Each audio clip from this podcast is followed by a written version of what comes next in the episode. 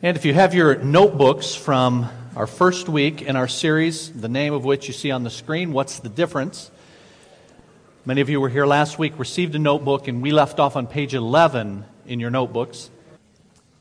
Well, this series is What's the Difference? And it is What's the Difference between world religions and biblical Christianity, and then also Christian, Christian denominations and biblical Christianity. You would think that there would be no difference between Christian denominations and biblical Christianity, but we will see beginning in a few weeks that in, in fact there is.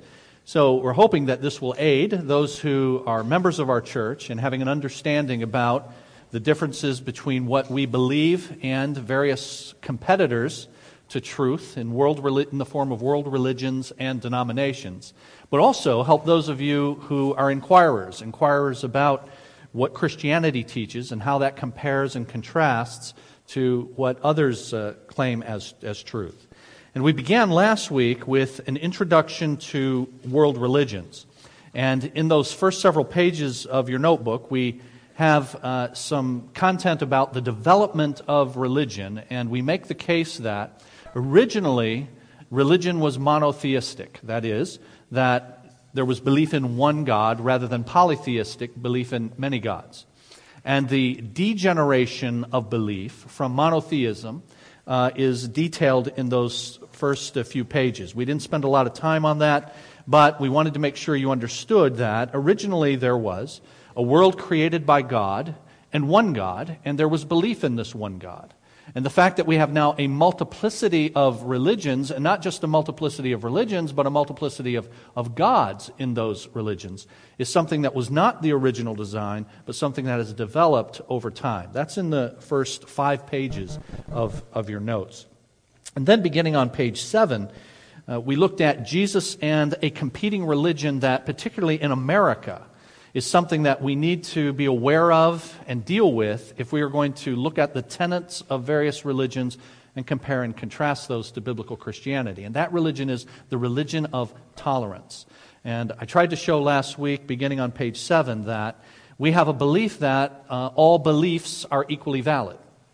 And I tried to make the point that we are blessed in America to live in a pluralistic society, which means everyone is entitled to express his or her beliefs.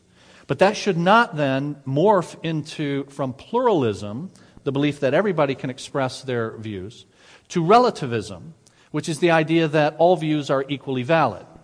And yet, that's the idea that, that many people have. And then in the following pages, we tried to show, as an example, that you cannot reconcile the claims of the Bible and the claims of Islam as it relates to some major teachings of Christianity, including the Trinity, the divinity of, of Jesus, the crucifixion of Jesus. And then we dealt with, at the end of our time together last week, the question of whether or not religious truth is, is absolute. Which brings us then to page 11 and a look at the first of the competitors to biblical Christianity that we're going to consider, and that is Islam. Now, why Islam? Why would we start with Islam? Well, it is the case that, especially since September 11 of 2001, many of us have been introduced to Islam in ways that we never had before. In fact, I say at the top of page 11, recent events have thrust the religion of Islam into the forefront of Americans' curiosity. Many have, for the first time, been introduced to Islamic beliefs and customs, and terms like Quran and mosque and jihad and fatwa and Ramadan and imam, and names such as Allah and Muhammad these have all become commonplace in coffee table and water cooler discussions. Interest in Islam is at an all time high in America, as evidenced by the numerous books and articles that are being written and devoured by Western readers. The immediate cause of such interest is the actions of a group of terrorists who, in the name of Islam, carried out horrific acts against innocent people. Many Americans wonder whether there is something inherent in Islam that tolerates or worse sanctions such atrocities. Now, we left off there last week, and you notice there's a footnote at the end of that sentence, footnote number 10. And down at the bottom, footnote number 10 says, See Appendix A for a look at what the Quran teaches about the use of force against unbelievers. So we're going to take time now to do that. I invite you to turn to Appendix A, which is page 86 at the end of your notebook, page 86. And we have an appendix on page 86 titled Islam and Terrorism.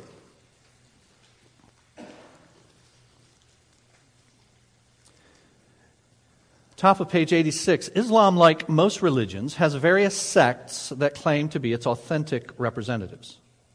The Taliban, and you'll remember that uh, the attack on the World Trade Center in 2001 was carried out by a group calling itself the, the Taliban that had taken, uh, taken power in Afghanistan. And the word Taliban, I say in the notes there, literally means students of the Quran. The Taliban and Osama bin Laden have been influenced by a particular strain of Islam known as Wahhabism. Now, what is that? Wahhabism is named for the leader of an 18th century reform movement in Arabia.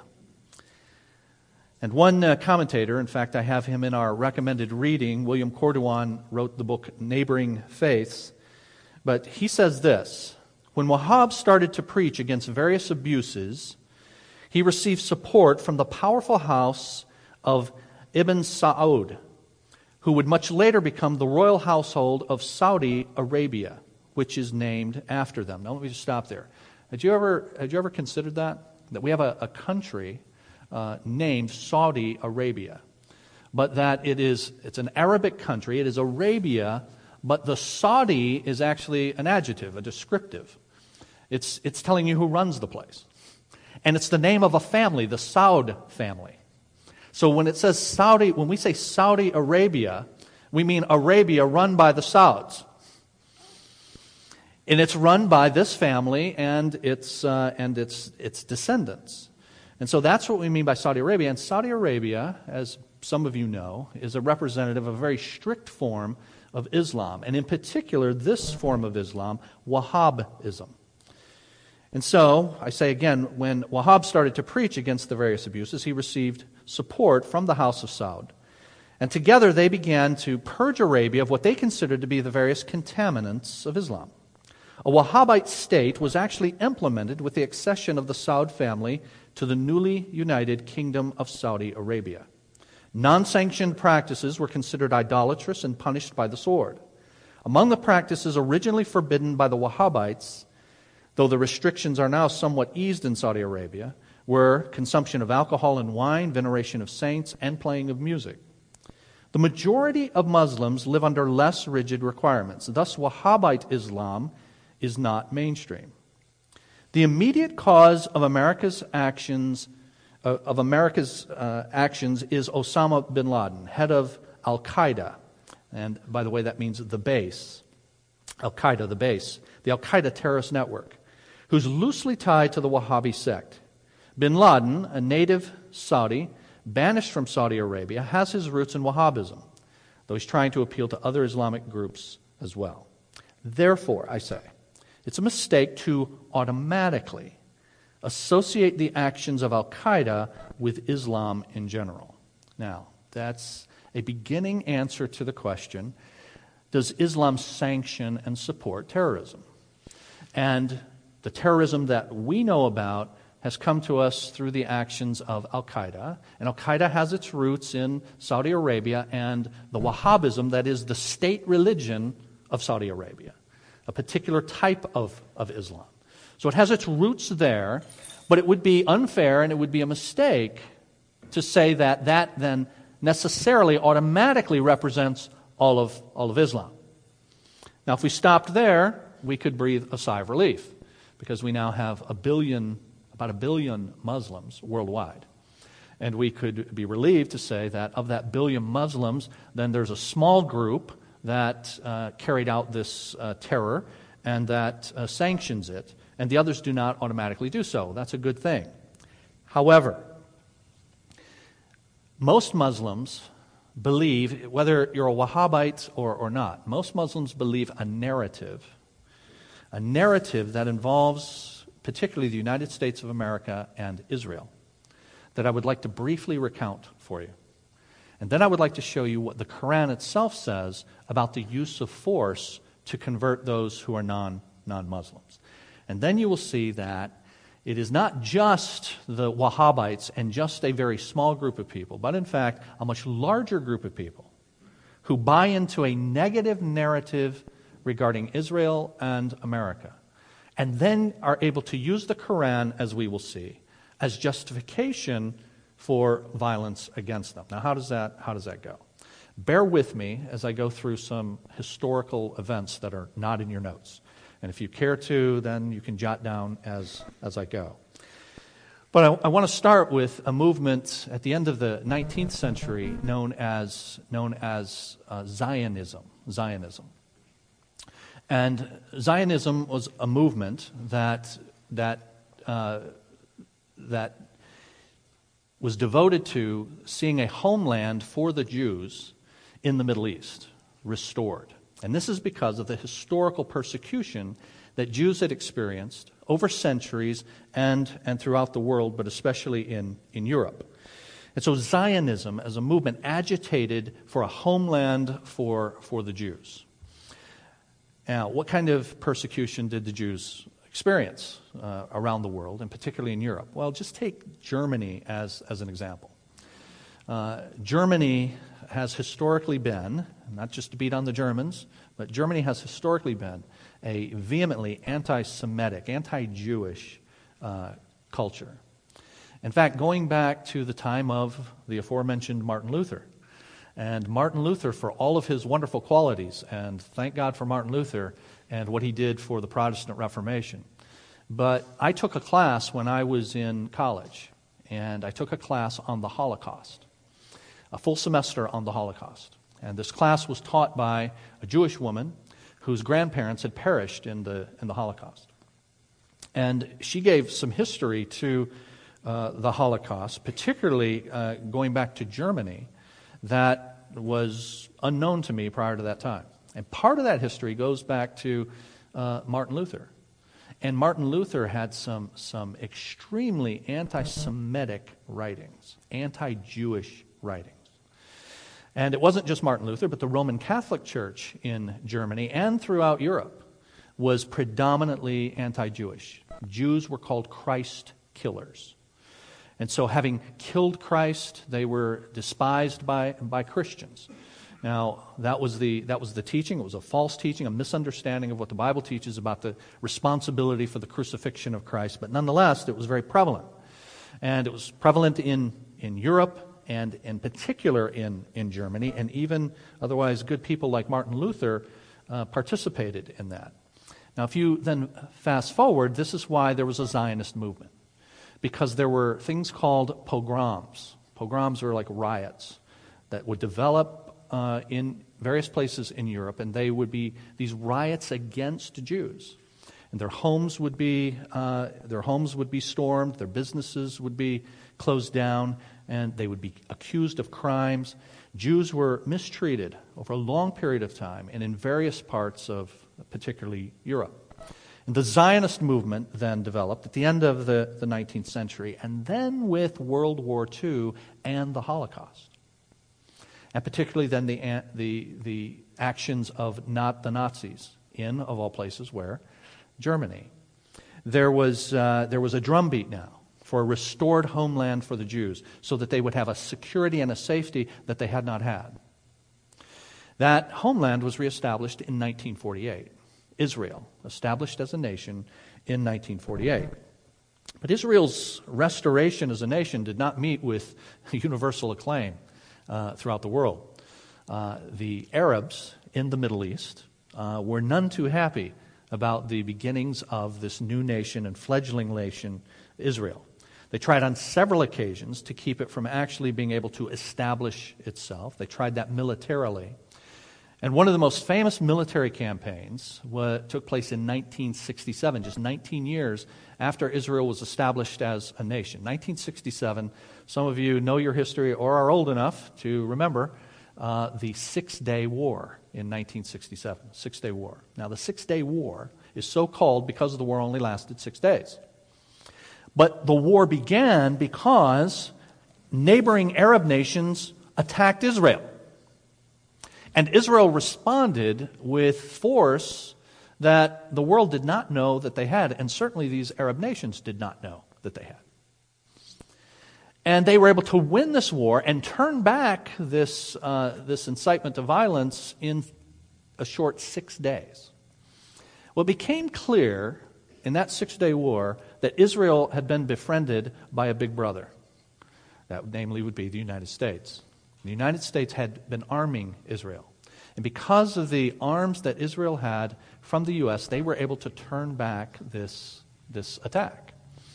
Well, that caused not only now hatred of Israel, but hatred of the U.S. as well as a supporter of, of Israel. 1972, summer of 1972, Munich. Anybody know where Munich is? In Germany.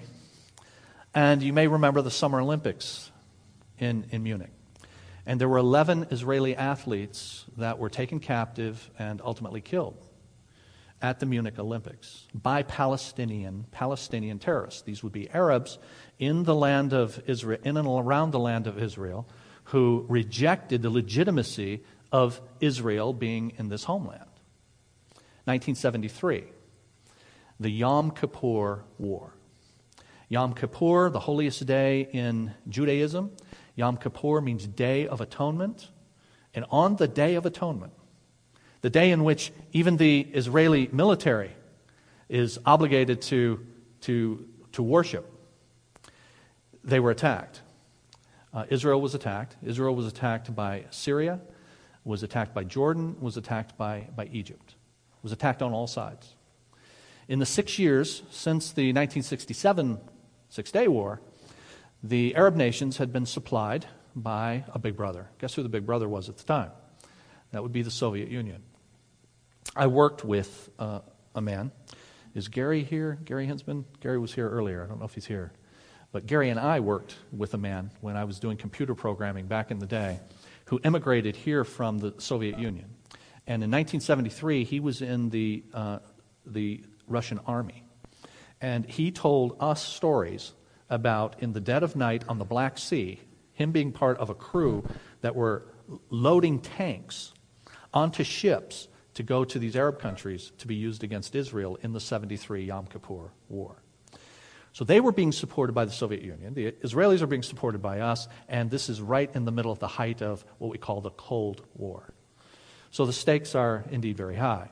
It took uh, Israel much longer to be able to turn back this uh, existential threat to their existence. Uh, they were surprised by this attack on the Day of Atonement, and uh, ultimately they were able to do that with, with our aid. But the very existence of Israel was in question uh, in the Yom Kippur War. So the hostilities are deep. And in 1978, our then President uh, Jimmy Carter initiated a peace initiative between Israel and one of those attacking countries, uh, Egypt. And some of you remember in 78 that he was able to effect what's called the Camp David Accords, and so called because they met over a long period of time to negotiate at the presidential retreat in Maryland called Camp David, the Camp David Accords. And this was an astounding agreement that they could come to an agreement between Israel and Egypt with all of the deep hostilities going on. It was a major achievement. Carter won the Nobel Peace Prize as, as a result, and deservedly so, in my humble opinion, for, for the work he did with that. Uh, to bring Menachem Begin, who was, uh, who was part of uh, some of the wars that had gone on for Israel, to bring him together with Anwar Sadat of, of Egypt, no one could have imagined, but they did. And there's the famous photo of Carter standing in between them and them shaking hands in the Camp David Accords. Three years later, in 1981, Anwar Sadat was assassinated. He was assassinated by his own people because they hated him. They despised him for making peace with Israel. In the time, in the time since, there have been many attempts by many administrations to see a wider peace between Israel and, and the Arab nations. The Clinton administration tried. The first Bush administration uh, tried. Uh, in the Clinton administration, they were, uh, there was something called the Oslo Accords. Uh, at one point during the Clinton administration, the, the Palestinians, again, the Arabs living around and formerly in the land that is now Israel, uh, the Palestinians were offered over 95%, over 95% of what it is they demanded in the negotiations, and they walked away from the table. In 2000, uh, the Palestinians instead decided uh, to start. Uh, anybody remember this word, the Intifada? To start the Intifada, that is the uh, the the conflict uh, with Israel, by rockets going across the border, rocks going across the, the border. And there's been that kind of agitation ever since. Just a few months ago, we had a flare up of, of that. So much so that, and let me do a commercial here, uh, we have a Holy Land tour in April of next year. Now, I'm planning to go, and I'm, and I'm told it's per, I sent you all an email when that was all going down a couple months ago about tourism going on unabated in Israel. And uh, now that has died down anyway. And so, as the commercial is, you guys got to sign up for the Holy Land Tour, all right? And uh, Sue, Sue Biggs is here. Where's Sue? Um, uh, Sue is over there, Sue. And Sue is planning this for us. So see Sue with any questions about that. But you need to do that uh, soon. But that just happened, reared its head just a, a few months ago. So there has been this kind of hostility going back a long way. And if you were to go back biblically, you would go back to the sons of Abraham and the hostility between the Jews and the Arabs. And Abraham's son, given to him miraculously by God, Isaac. Uh, but prior to Isaac being born, you know the narrative that Ishmael was sired uh, in Abraham's impatience with, with God, uh, with his handmaid Hagar. And, and Ishmael's the father of the Arab nations. You have, as a descendant of, uh, of Abraham, the father of the Jews, uh, Isaac. And you, you have these two factions going back millennia. And these most recent events that I've told you about are just a manifestation of that, that hostility. Now, I said that there's a narrative then that most uh, Muslims believe that makes them, gives them at best an antipathy toward America, and at worst a, a hostility and sometimes a violent hostility. Now, what is that narrative? The narrative is the Jews should not be there. They should not be in Israel. That's the story. And the reason they're there and the reason we can't get them out of there is because of you guys. And if it were not for your patronage, if it were not for your protection, they would not only they wouldn't be there and they certainly would not be able to continue there. We the palestine liberation organization anybody ever heard of that? Just think about what that term means. Liberating palestine. Liberating palestine of of what? Not what of who? So when you hear terms like the iranian president saying that Israel needs to be obliterated and cast into the sea and wiped off the map. This is simply liberating Palestine. And we would be able to liberate Palestine if it wasn't for you guys. So when Osama bin Laden issued his fatwa, a fatwa is a declaration, and a declaration of sanction against someone or someone's, often with penalties uh, uh, attached to it. When Osama bin Laden issued his fatwa that Americans should be killed, which is what he did and it's what precipitated September 11, 2001. If you've ever read that fatwa, and if you haven't, I encourage you to do that because in it, it is filled with America and Israel. That's what, that's what the hatred toward America is about.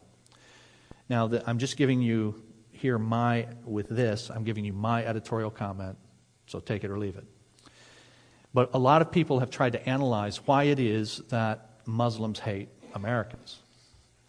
And sometimes you'll hear of a clash of civilizations. In fact, there's a very good book by that title, Clash of Civilizations. Sometimes you will hear that it's because they hate our way of life. Uh, all of those have truth to them.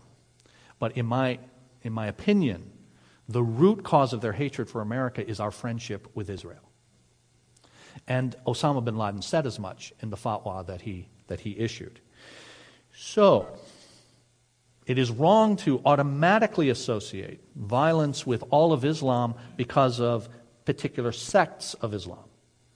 And yet, much of Islam hates America, particularly because of our relationship to Israel.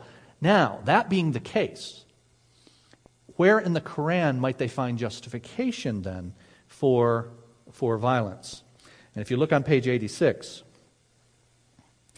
the Quran and the use of force. the 114 surahs, that is, chapters or parts of the Quran, are not listed in the chronological order in which Muhammad recited them, but rather they're listed in the order of length from the longest to the shortest. So the Quran is laid out that way. The longest chapters, surahs, are at the beginning, and then the shortest are, are at the end. That's how it's laid out, longest to shortest. But if one places the passages in chronological order, an interesting pattern emerges that corresponds to the circumstances in which Muhammad found himself. The Kaaba, a rectangular building in the city of Mecca, contained many idols and was the center of worship for the pagan Arabs at the time of Muhammad. Arabs from all over Arabia came to Mecca for an annual pilgrimage to worship these idols. Muhammad began preaching Islam in 610 AD when he was still living in Mecca. Now, let me just stop there. The 610 AD is important. 610 AD is Latin Anno Domini, not, you know, we have, we have BC. Now we've got, what, C, uh, BCE, before the Common Era. Uh, but it used to be BC, before Christ. And then people read AD and they go after death. Well, that's not, you know, he died at around 33, so you'd have him missing several decades there. But, but AD is from Latin Anno Domini, which means the year of our Lord. And the year that Christ was, was born. And our calendar, of course, goes from that. So here's, here's 610 years after Christ was born that Muhammad uh, begins his preaching career. Now that's important because he's we saw last week that he makes statements about Christianity. And he makes statements about what Christianity is supposed to mean. But remember now, he's coming six centuries after, after Christ. The Quran comes well after, after the Bible, and that will become important as we compare and contrast the beliefs of Christianity and Islam. His fellow tribesmen became increasingly angry because of his condemnation of their idolatry. 90 of the 114 surahs originated during the 13 years he continued living in Mecca.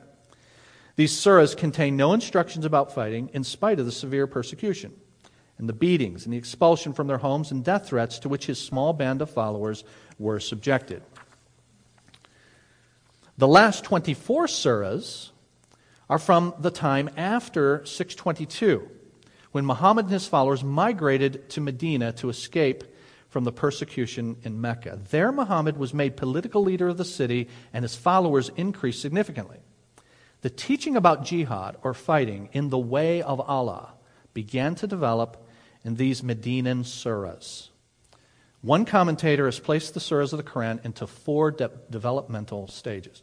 Now, for me, this is extremely helpful to see that the Quran is laid out, not chronologically, but laid out from longest to shortest. But if you then lay out the writings of the Quran in chronological order now, and you place those in terms of where Muhammad was and how much power he had at the time, you see an interesting pattern emerge. There were times, certainly at the beginning, when Muhammad began to preach, that he was in the vast minority. In fact, we're going to see later that it was just him and his wife.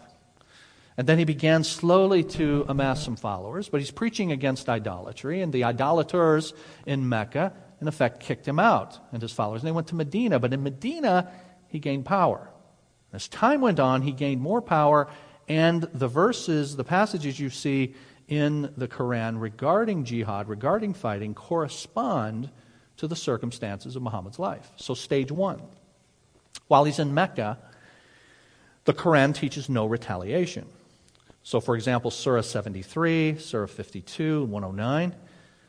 Be patient and bear with those who deny the truth. Surah 52, leave them alone and wait in patience for the Lord to punish them. Surah 109, tell unbelievers, you have your religion and I have mine. So live and let live. Now, this begins to answer a question that perhaps some of you have had.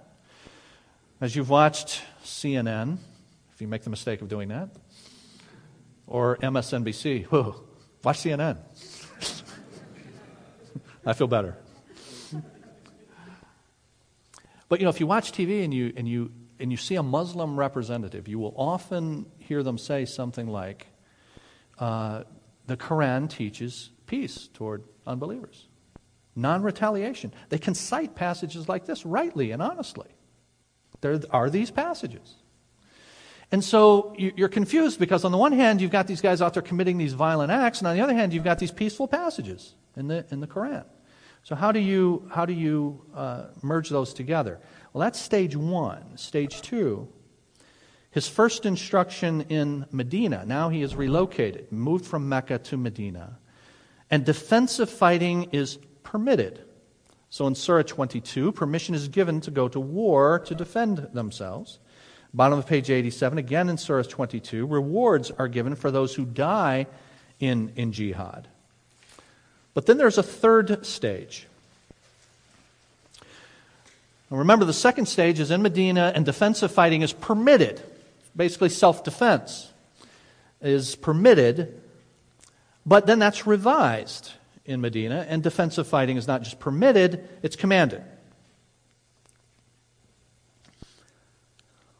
Surah number 2 and verses 190 to 194 fight defensively against an attack from fellow Arab Meccan opponents until persecution is stopped and Islam is established.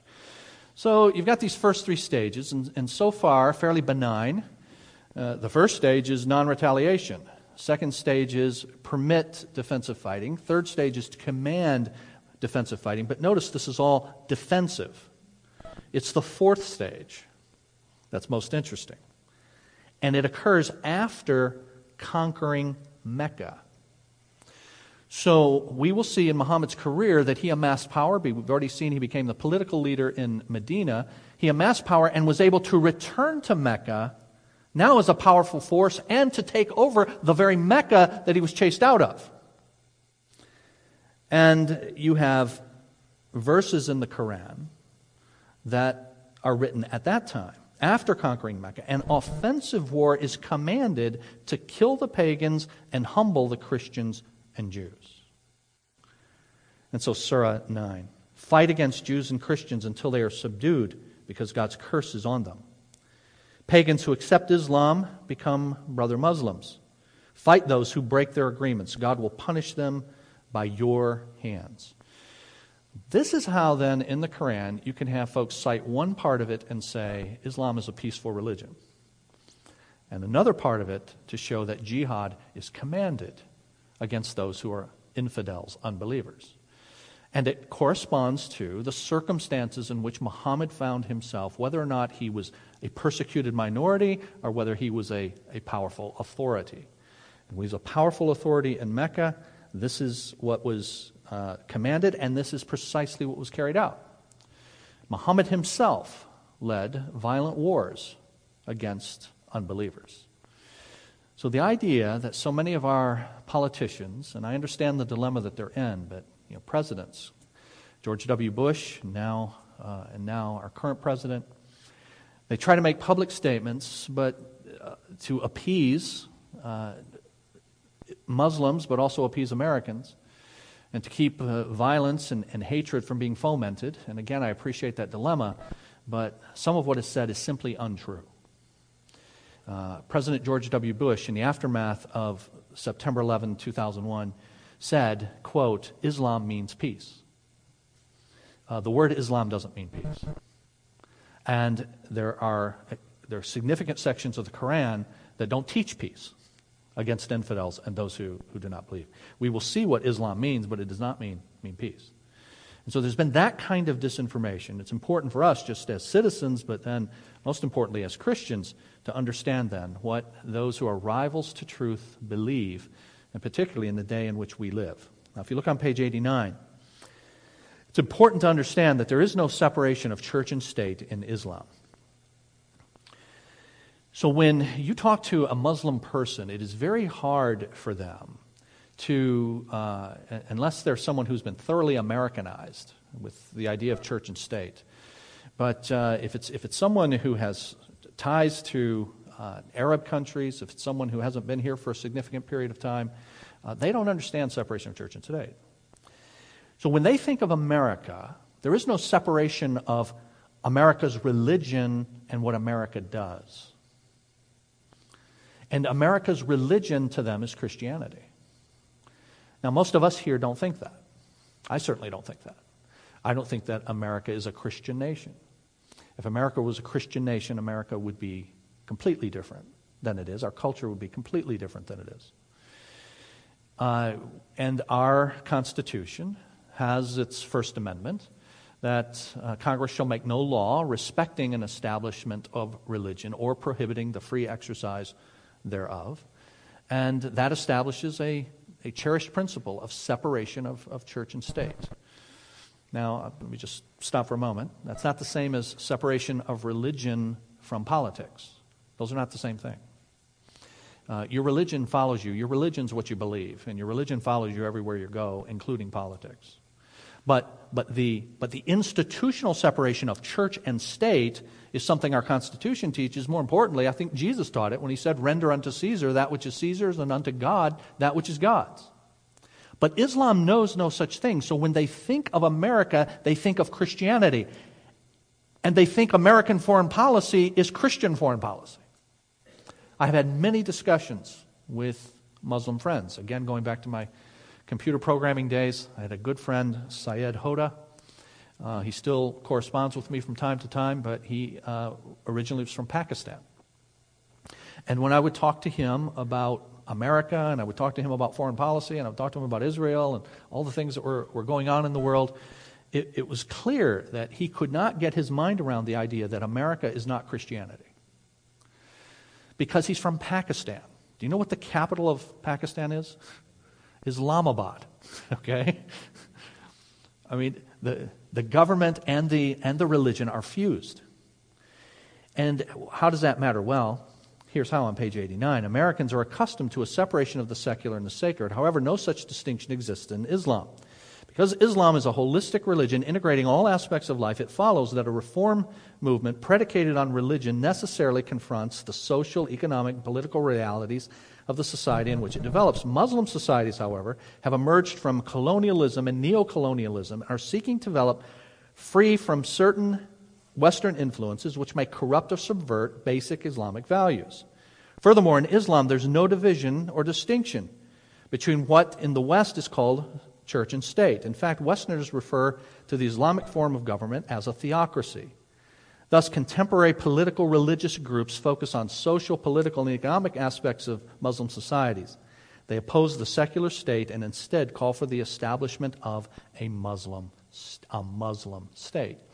And this is why you will hear Muslims speak of infidels like American soldiers being in, quote, Muslim lands.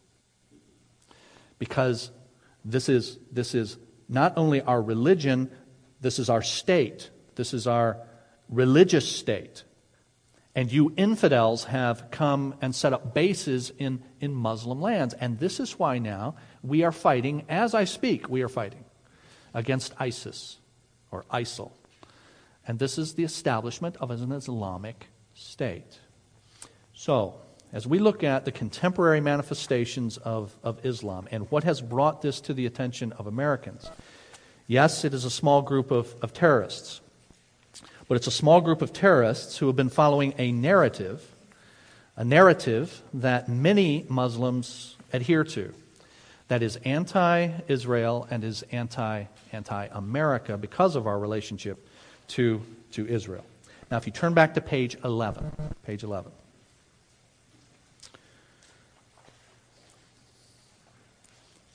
We want to understand the development of, of Islam We'll begin that today, and then we'll continue that uh, next week.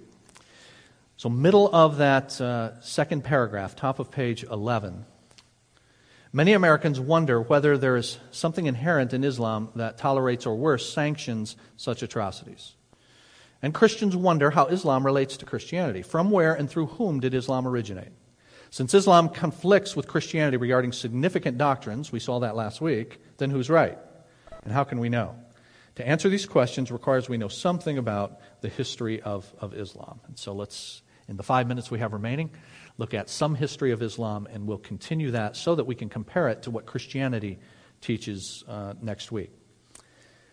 Muhammad was born, we say in the middle of page 11, in 570 AD in the vicinity of, of Mecca. The religion of the time was a mixture of polytheism and animism. Mecca was a center of this religion and the focal point of pilgrims visiting its many idols and shrines. The first thing that greeted a pilgrim entering Mecca was a statue of God's three sensuous appearing daughters. A highlight of any visit to Mecca was a cube shaped shrine called the Kaaba, which means cube, dedicated to the main god of this shrine, Hubal. Built into the side of the Kaaba was a meteorite that was considered holy because it had fallen from heaven. There were many other temples and holy sites, including the sacred well Zamzam. Religious pilgrimages made Mecca a prosperous city. Now, that's where Muhammad then uh, was, was born, and that is the religious scene into which he was born. But then we say he was orphaned at age six and raised by his uncle. Having received little education, he subsisted as a camel driver. He eventually came into the employ of a wealthy widow, Khadijah, to whom he was later married. His prophetic career began, as we've already seen, in 610. While he was meditating in a cave located just outside Mecca, the angel Gabriel spoke to him and said, Recite. And that's where the word Quran comes from. It means recite or read. Converts to Muhammad's teaching were slow in coming at first. Khadijah believed him immediately, and others were but others were skeptical at best. Many people were hostile or derisive. Muhammad's revelatory experiences continued as they would throughout his life, not on a regular basis, but from time to time. Eventually, he gained a small group of followers, and after about 10 years, the group had become fairly sizable, numbering in the thousands. Muhammad's followers referred to their belief as Islam, and Islam means submission to God, not peace. It means submission to God. Now, with the no separation of church and state and all of that, you can do you can just put that together then. If Islam means submission to God, and there is no such thing as separation of church and state, that also means submission to the government that is run by Islam. They came to be identified as Muslims, those who submit to God. Eventually, Muhammad's group of followers grew so large that the city fathers in Mecca found their presence undesirable. After all, nothing ruins the business of idol worship like the incessant claim that there's only one God. So, this made the city fathers angry with Muhammad, and that is why he ended up leaving Mecca and going to Medina for a period of time, and then coming back later victorious into, into Mecca. Now, we have the same kind of thing recorded in the New Testament, in Acts chapter 19, where the preaching of Paul so upset the city of Ephesus that there was a riot in Ephesus. And it was because he was upsetting the sale of uh, trinkets to uh, the idols in Ephesus, in particular, the uh, goddess Diana. And so people came into the streets. A riot was fomented by some of the uh, trinket makers uh, in Ephesus, and uh, Paul uh, had to be uh, had to was was beaten and and persecuted in Ephesus because of his preaching. A persecution escalated until 622 and Muhammad and a group of his followers fled Mecca for Medina. The flight from Mecca is called a hijra, which means flight, and it's used as the beginning of the Islamic calendar. For at this point, an independent Muslim community was born. So, uh, I should have done the math before I come here, but if you take 2014 and you subtract 622, you have what the Muslim year is uh, today. So, so year zero in Islam is 622. And that's because of this event of Muhammad leaving Mecca and going to Medina and establishing this first Muslim community uh, occurred then. Muhammad and his followers were well received in Medina, and in fact, he was put in charge of the town with responsibility of re- resolving certain disputes. He made a special pact with the Jewish community in Medina, recognizing that Jews were not expected to become Muslims. Unfortunately, the relationship broke down when some Jews attempted to assassinate Muhammad, and he ordered the execution of hundreds of Jews. We will pick it up then uh, uh, from there. Uh, we will look at Islam after Muhammad. You see at the bottom of page 12. We'll look at some of the beliefs of Islam, and then, most important, we will try to compare and contrast what Islam believes and teaches and practices to that of biblical Christianity. Let's pray, and we'll be dismissed. Father, thank you for the blessed, blessing of this day, to be together as your people on the Lord's Day as we remember that Jesus rose from the grave on the first day of the week. We thank you that we serve a risen Lord. And we thank you that you are the Lord, that you are the one living and true God, and that you have displayed your uniqueness uh, in history, that you have worked in the affairs of men, that you have stepped into history in Jesus Christ, And Jesus Christ has uh, conquered death by his rising from the dead. And so we thank you that he is our Lord and he is our Savior, and that you have written to us clearly about him in, in your word. And yet, Lord, those are many, many, most who do not believe in the Lord Jesus. And we desire to carry out the mission that you have given us to preach your gospel, to preach the good news, and to see folks changed from the inside out by the power of the gospel. So help us to be aware of the rival claims to truth that exist in our day. Help us to be wise as, as serpents and harmless as doves as we go into the world and seek to represent Christ. Help us to do that this week. We ask you, Lord, to offer us open, uh, open doors of opportunity to give your word. We ask you to grant us safety, and we ask you to bring us back next Lord's Day. We pray in the name of Jesus. Amen.